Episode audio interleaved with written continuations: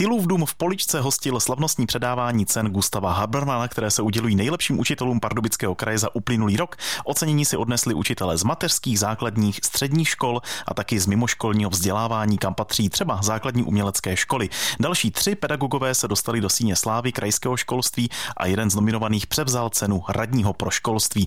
A my jsme z těch všech oceněných vybrali dvě zástupkyně, abychom si o této ceně pověděli něco víc. Vítáme tady ředitelku mateřské školy Řestoky, paní Dagmar Krčilovou. Pěkné ráno. Dobrý den. A je tady i učitelka z gymnázia Aloise Jiráska v Litomyšli, paní Martina Kunderová. Hezké ráno. Hezké dopoledne, dobrý den. Tak už tady máme vaše ceny na stole, krásné ceny to jsou, máte z nich radost? No je to čest, cítím to jako velkou čest a vděk mám za takovouhle krásnou cenu. A já jsem teda velmi poctěná taktéž a velmi si ji považuji. Ano. Jaký byl ten slavnostní večer? Co vás tam všechno provázelo během toho večera? Tak eh, ten večer byl velmi slavnostní. Měli jsme eh, v podstatě sebou i mnoho svých kamarádů, přátel, kteří nás podporovali při tom předávání a bylo to velmi krásné, hudebně doprovozeno. Eh, moderátor měl krásně připravené prostě komentáře, medailonky se tam promítaly, takže bylo to velmi hezké. Hm. Řekla bych, že to bylo i trochu napínavé, protože úplně ten scénář toho, jakým způsobem kdo bude oceňován, protože mateřská škola jako kategorie přišla na řadu jako první, tak jsme e, vlastně odhalili až v momentě, kdy na pódiu stály dvě mé kolegyně, které dostaly osvědčení a já jsem si říkal, no, tak to byla nominace, tak asi teda zrovna jako se tady jenom podívám a zase pojedeme. A v tu chvíli, kdy e, tam pan moderátor udělal takovou dramatickou pauzu, tak řekli moje jméno a celá řada mých kolegů začala výskat a skandovat, takže to bylo opravdu pro mě velmi dramatické. Nevěděla jsem, co o to očekávat. Hmm, vy jste navíc jedněmi z prvních oceněných, protože ty krajské ceny jsou poměrně nové. Nesou jméno prvního československého ministra školství Gustava Habermana, který je rodákem z České Třebové. Co tomu říkáte vůbec obecně, že dostávají učitelé podobné ceny? Má to nějaký význam? Tak já si myslím, že je to velice inspirující, povzbuzující a určitě je to fajn. A hlavně je to trošku jiný typ ceny než třeba uh, Zlatý Amos a myslím si, že určitě to význam má. Že Určitě. řada mých mladých kolegyň řekla, že je to pro ně inspirace a že je to úplně jakoby nakoplo a nabudilo. Určitě si myslím, že to má velký význam v tom našem regionu, protože dosáhnout na tu nejvyšší cenu nebylo úplně vždycky hmm. podle mě eh, tak eh, dosažitelné, protože právě ti učitelé jsou známí v tom regionu, ve kterém působí, ve kterém učí, hmm. takže si myslím, že tohle je výborný počin krajského úřadu, kdy mohou další naši kolegové, výborní naši kolegové mít tu možnost, jako jsme měli my. Hmm. Byl to druhý, druhý ročník soutěže a prý rozdíl oproti prvnímu ročníku byl podle organizátorů značný. Posuzovalo se mnohem větší množství nominací, které navrhovatelé posílali a návrhy na ocenění byly ve většině velmi kvalitní a vybrat z nich bylo tedy poměrně obtížné. Takže možná v těch dalších letech bude těch návrhů i kvalitních přibývat, tak uh-huh. možná i z tohoto důvodu můžete mít radost, že jste už dostali tu cenu. Přiznám se, že mě to taky proběhlo hlavou, že čím je to novější, tak tím uh, není takový přetlak těch nominací, ale vůbec nemám představu, kolik těch nominací třeba v jednotlivých kategoriích bylo a z kolika těch lidí uh, vlastně jsme byli navrženi.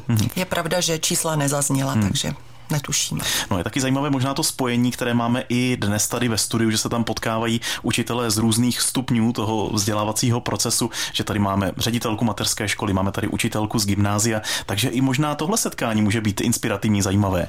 Eh, zcela určitě. Musím říct, že když se právě promítaly medailonky, třeba tady paní ředitelky, tak jsem prostě zírala s otevřenou pusou a říkala jsem si, to je neuvěřitelný, co prostě dokážou ty ženy třeba v té školce zvládnout udělat ta láska, která z vás tam byla cítit, jako opravdu velký obdiv. Jako moc se mě to líbilo. Mm.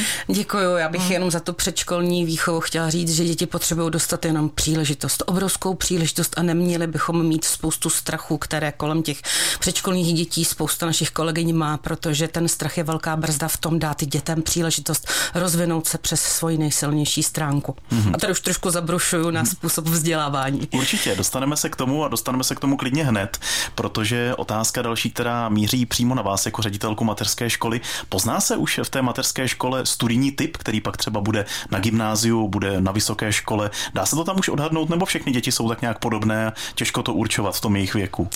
Tohle je úžasné období proto, aby když se těm dětem dá příležitost, eh, jsme mohli vypozorovat, co je jejich silná stránka.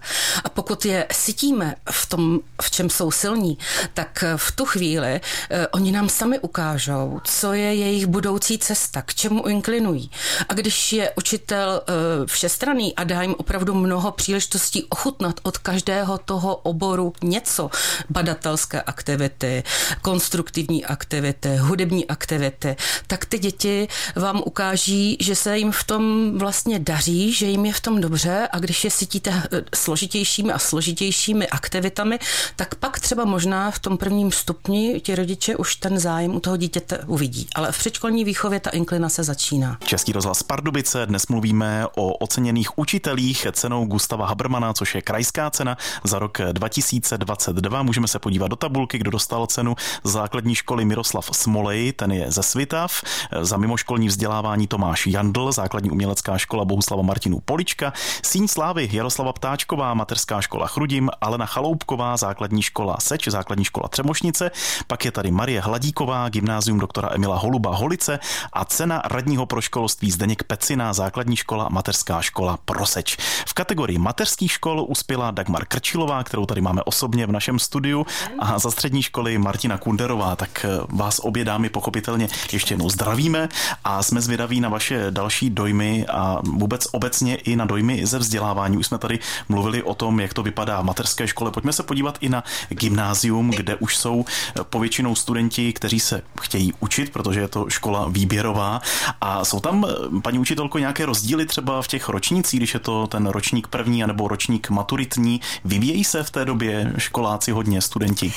Tak eh, ten přístup, když chci okomentovat, asi bych musela mm, pojmout ze dvou úhlů nebo hledisek.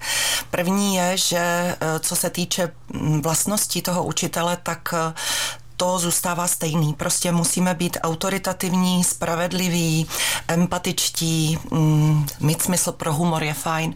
Čili to se asi nemění, ať už učíte primu nebo oktávu. Ale co se týče metod, eh, tak si myslím, že tam ten rozdíl určitě je a měl by být. Eh, na tom nižším stupni si velmi často dovolím říct, že si hrajeme, i když asi ne ve smyslu jako tady paní ředitelka ve školce, ale bývá to prostě zábavnou metodou. Eh, ty metody jsou různé, některé mají i název, třeba právě to badatelství, já učím fyziku, chemii, takže určitě tam pro ty přírodní vědy vědy. Tahle metoda je bezvadná, ale často si volím i svoje vlastní metody a myslím si, že když to baví mě, tak to baví často i ty studenty. Takže například s Primou jsme si nedávno eh, vytvořili každý teda ten žáček eh, písemku na konkrétní téma, vypracoval ji, potom ji dal svému kamarádovi vyhodnotit nebo doplnit a nakonec si tu písemku vzal a upravil ji. Čímž se vlastně učil přesně formulovat, eh, rozhodovat se kriticky, prostě zdali uznat, neuznat body a tak dále. A to je fajn.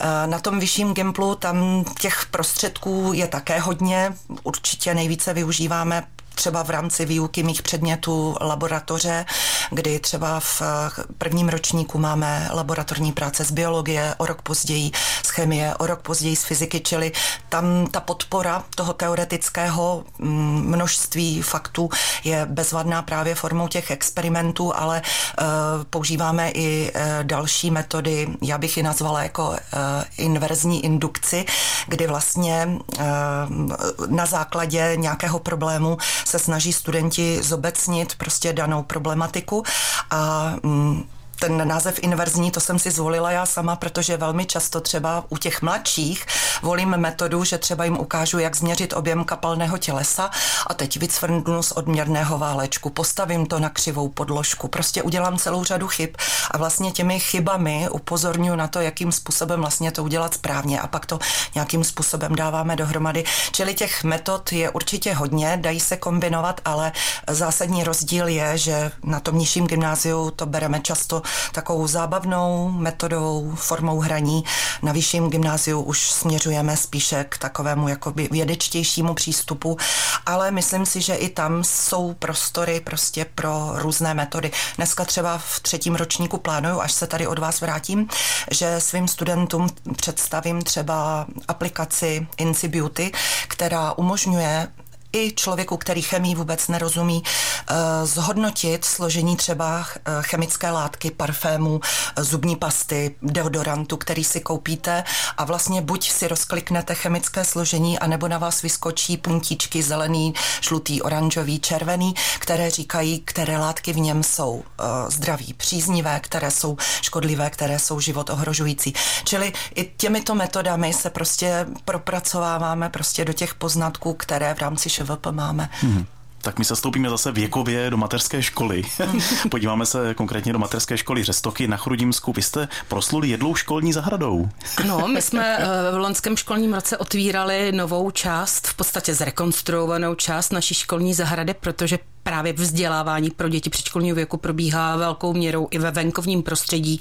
A teď je takový trend, že se upřednostňuje přenášení z toho vnitřního do venkovního prostředí, takže je potřeba to venkovní prostředí uspořádat tak, aby poskytovalo dě- těm dětem spoustu podnětů pro to, aby se mohli vzdělávat a bádat vlastně přirozeným způsobem, aby zkoumali věci, které je přirozeně obklopují a tím pádem jsme se dostávali k poznatkům o těch jednotlivých živočiších, o zvířatech, o ptácích.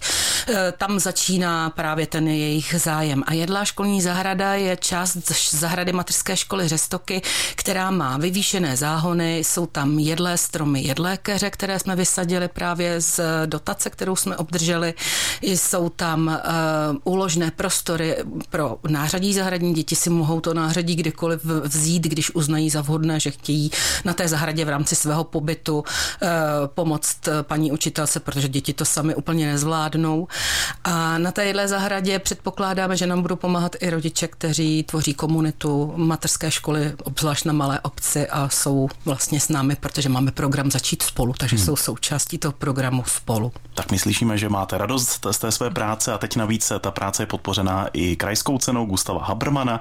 Ředitelka mateřské školy Řestoky Dagmar Krčilová dostala jednu z cen a taky učitelka gymnázia Aloisa Jiráska, Litomyšl Martina Kunderová. Tak díky, že jste u nás byli ve studiu, ať se vám daří ve vaší profesi. Děkuji za, pozna- za pozvání, nashledanou. Taky děkuji, nashledanou. Tento pořad si můžete znovu poslechnout v našem audioarchivu na webu pardubice.rozhlas.cz.